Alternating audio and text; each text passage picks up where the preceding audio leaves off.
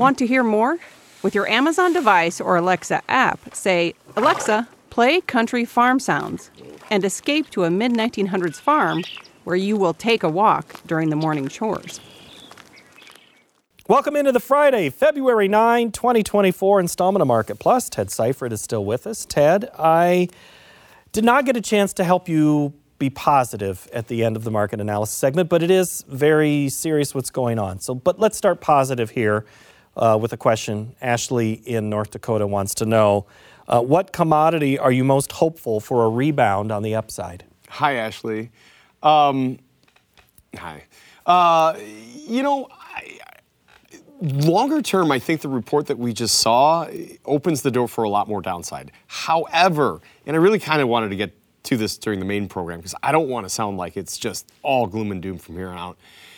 I will say that the recent price action, especially that we've seen in soybeans since that report came out, I mean, this was a report where we could have easily been limit down or, you know, 40 cents lower. And we weren't. We actually ended up positive on the day. And even though Friday was a down day, we kind of held it together. At least we held the recent low, which is the lowest we've been since June it didn't really have this breakout extension to the downside. Now that could happen next week. I'm hoping it doesn't, but maybe we do go through a time frame here where you get some profit taking from the funds, some short covering, and a bounce. Um, and soybeans are the ones, at least at the moment, that feel more likely. But I think corn would want to follow.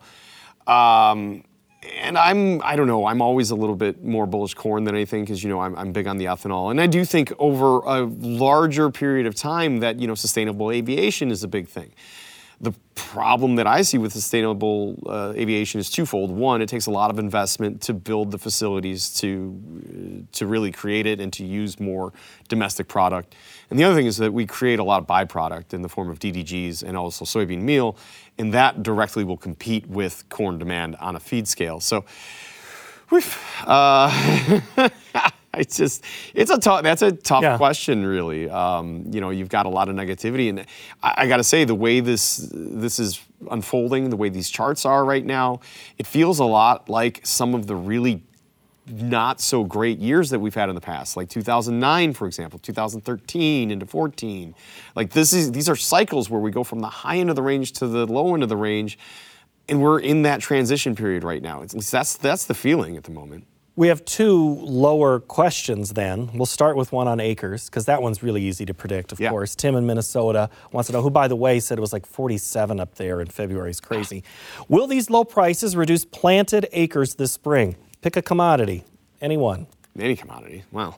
Uh, I'm going to stick with the row crops, because that's, you know, mm-hmm. the thing that I think that really pertains to, right? Um, man you know, logical, rational thinking would suggest that that low prices are also the cure for low prices. And that means that we're going to plant less. But unfortunately, we saw this back in 17, 18, and 19 when we had low prices.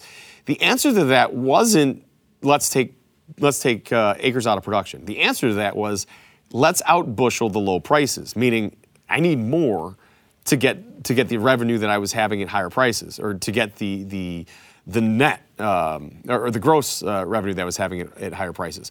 Unfortunately, Paul, I think this might bring some acreage out of the woodwork. I think some of the fringe acres that hadn't really getting plant, had not been really getting planted for corn because of high input costs. I think are going to go in now because they need more. We need more bushels. But don't you think that already happened, regardless of high inputs, when the price was so good as it had been for the last couple of years? I really don't. You don't? No, because okay. you're not you're not going to spend you're not going to spend a, a, a, tremendous amount of money on on acres that don't traditionally yield well, right? But now that input uh, prices have come down, and even if you were to thin out your input schedule, you're going to plant those acres because you need, now you need as many bushels as you can possibly get because you're dealing with you're getting lower prices for those bushels. So I, it's counterintuitive, Paul. And it ends I in a cycle. I really cycle. don't think. Yeah, it ends in a cycle that we have seen before. This yeah. is not a new movie. That's uh, correct. Let's go another negative one. I guess Paul in Minnesota will stick in Minnesota, hmm. and and this is about four dollars. Uh, will four dollars and sub four dollars corn futures be the new normal for the next two to three years? Yeah, hey, Paul. Uh, unfortunately, you know, look, when we talk about cycles, we spend a lot of time at the higher end of the historical range. We can spend time at the lower end of the historical range. Now, I am going to say because of inflation and everything like that, I don't think we're talking low three corn anymore. If we do, a very brief period, period of time, I, I think we do have this new paradigm or whatever, but it's not $5 like had been touted a year ago. Um, so yeah, I, unfortunately, I think we are swinging back to that side, and, and I think it comes from a number of different things, right? I mean, uh, you know, we've talked about how demand destruction has occurred after we've been at high prices for a long period of time. We've talked about how China seems to be really backing off on their soybean demand, which will back us up on domestic soybeans, which will cause us to crush more means more meal, more competition against corn. Now Brazil's in the mix, and and really being the benefit of China's uh, uh, record imports of corn for this marketing year. Um, so there's just going to be a lot of global competition going forward until we really get the sustainable aviation demand up and running in a much much bigger way than it is right now. Um, and, and, then for corn, you know, well, okay. So for corn and beans, I, I, I want to touch on this before we we move on. There's something very very interesting happening with China. Uh, China is always the focus of our attention, but China has imported a record amount of corn for this marketing year so far. And this comes after they had supposedly grown a record corn crop. Now, I don't know if I believe all that about the record corn crop, but it wasn't a disaster, I know that. So the question is why? Why have they imported this much corn? And yet, also, you look at their schedule for April, May, June, and they seem to be severely underbooked for soybeans, yet their crush margins are really very poor pork prices are low. What's going on? And for the last six years or so, they've talked about wanting to uh, change their feed rations. They want to lower the amount of soybean meal to, to what we would consider a much more normal uh, level, and then feed more corn, which is cheaper feed for them, which would lower pork prices. And in a bad economic time for them, this would be an ideal time for them to do that. But if they're if they're successful in doing that, and if that is a permanent change, that is a very big problem for us and Brazil and the soybean market as a whole. Because for the first time, at least in my career, 18 years or so, and for most of ours, we are potentially staring down the, the barrel of a significant decline in Chinese soybean demand. Rather, you know, up to this point, it's always been stagnant or higher. Pretty much every year, stagnant or higher, slightly lower. You know, we're talking 2 million metric tons, something like that. But there's a potential that China might be reducing their soybean import demand by 20 million metric tons. That's a huge problem. And we can't, we can't build facilities fast enough to crush soybeans for sustainable aviation or whatever else to offset that. Neither can Brazil. We can't use our way out of the problem, is what you're saying. Not in the short term. Yeah. Long term, probably. And honestly, look, cycles, right? So if something like that happens, that will really facilitate that sustain, sustainable aviation industry, and it might be better for all of us in the long run. But it could mean some some period of time where things really do hurt. And I don't want to pile on top of things, but in the meantime, you've got China approving GMO seeds for the first time in their history. They have not it was it was a, a, cultural thing where they did not feel comfortable putting GMO seeds in their ground, their sacred ground. All of a sudden they're doing this now. And if that really if that really takes traction, wow, they could double their soybean yields. And that's an even bigger problem, right? I mean, we, we are we have to be concerned about the possibility of significant demand destruction happening in China, not necessarily because of our high prices or not necessarily because of anything we're doing, but of things that they're taking steps to do they're taking a more in-house approach. In-house approach. They very much want to be less uh, dependent on, on sure. global imports. Okay, let's take a little bit of that and, and try to answer Glenn's question then about cost to carry because there's no way you're going to carry through for just a couple of months because what you're talking about is, a, is years. But Glenn's question, let's just talk a little near term. Regardless of the report, if you look at a cost of carry table for corn and beans, does that give us a better indication of what is really going on in both markets at this time? Well, there's a carry, right? And, and um, the scary thing about that is that there isn't a whole lot of farmer selling going on right? So you know you would think that hey maybe maybe we can go to an inverse if if end users need it that bad, but the fact that it hasn't suggests that the end users don't really exporters aren't begging for it right now.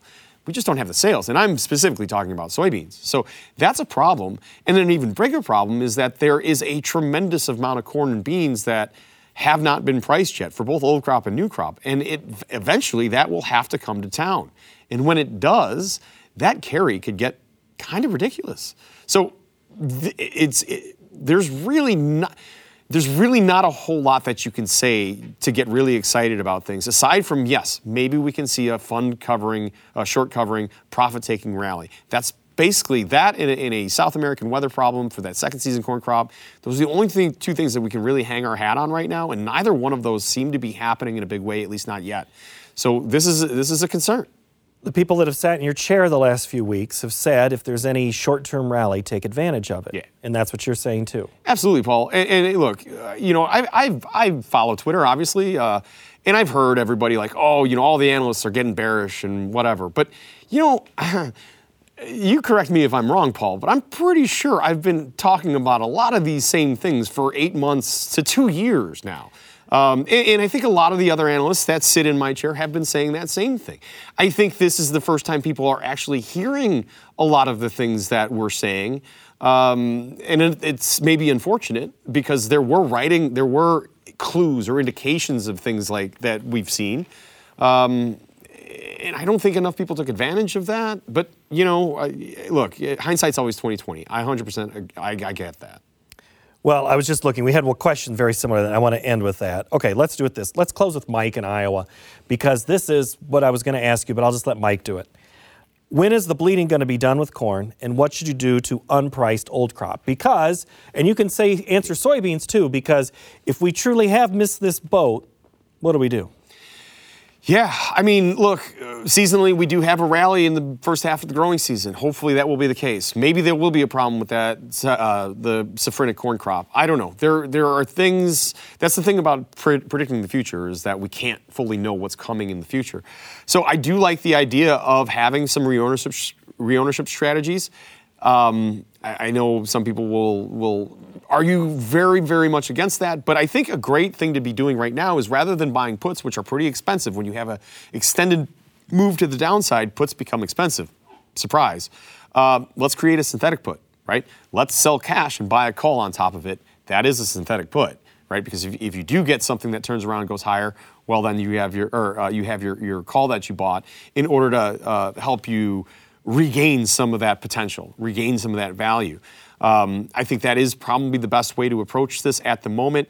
Um, if guys don't want to price right here, which I don't blame them, um, you know, a lot of guys c- continue to ask me, and look, I'm not twisting anybody's arm on this, and I'm not sure I really love this idea, but you know, like going out and buying July $5 calls and then going in and setting cash orders that you promise you won't pull at, at you know 484 at 492 so that if we do rally to $5 you get sold on the cash side. And if it keeps going for whatever reason your $5 call takes up takes the ball and runs with it and you can continue to gain value there. So there are strategies to be using right now. I know it's not an ideal feeling compared to where we have been the last couple of years but it could get a lot worse and being complacent might be the worst thing right now. The worst thing is we're out of time ted. Good to see you. Good to see you too. Uh, just a reminder for everybody uh, when you do hear an analyst and you want to, one of the joys of the internet or the transcript that we have, you can go back and, and see what Ted said. And relive it. I know I'm going to have to do that with you, Ted. Yeah. Oh, and if I might, I, I would like to say that I am doing my absolute best to inspire corn demand. Uh, the 803 horsepower Camaro is sitting outside, and it is full to the brim of E85. Yeah. So I'm trying, guys. I'm trying. You're doing your part. All right, Ted Seifried, good to see you. Thank you so much. Pleasure's mine. Thanks, Paul. All right, next week we are going to look at the challenges facing the oyster industry, and we'll have the commodity market analysis with Dan Huber. Thank you so much for joining us. Have a great week.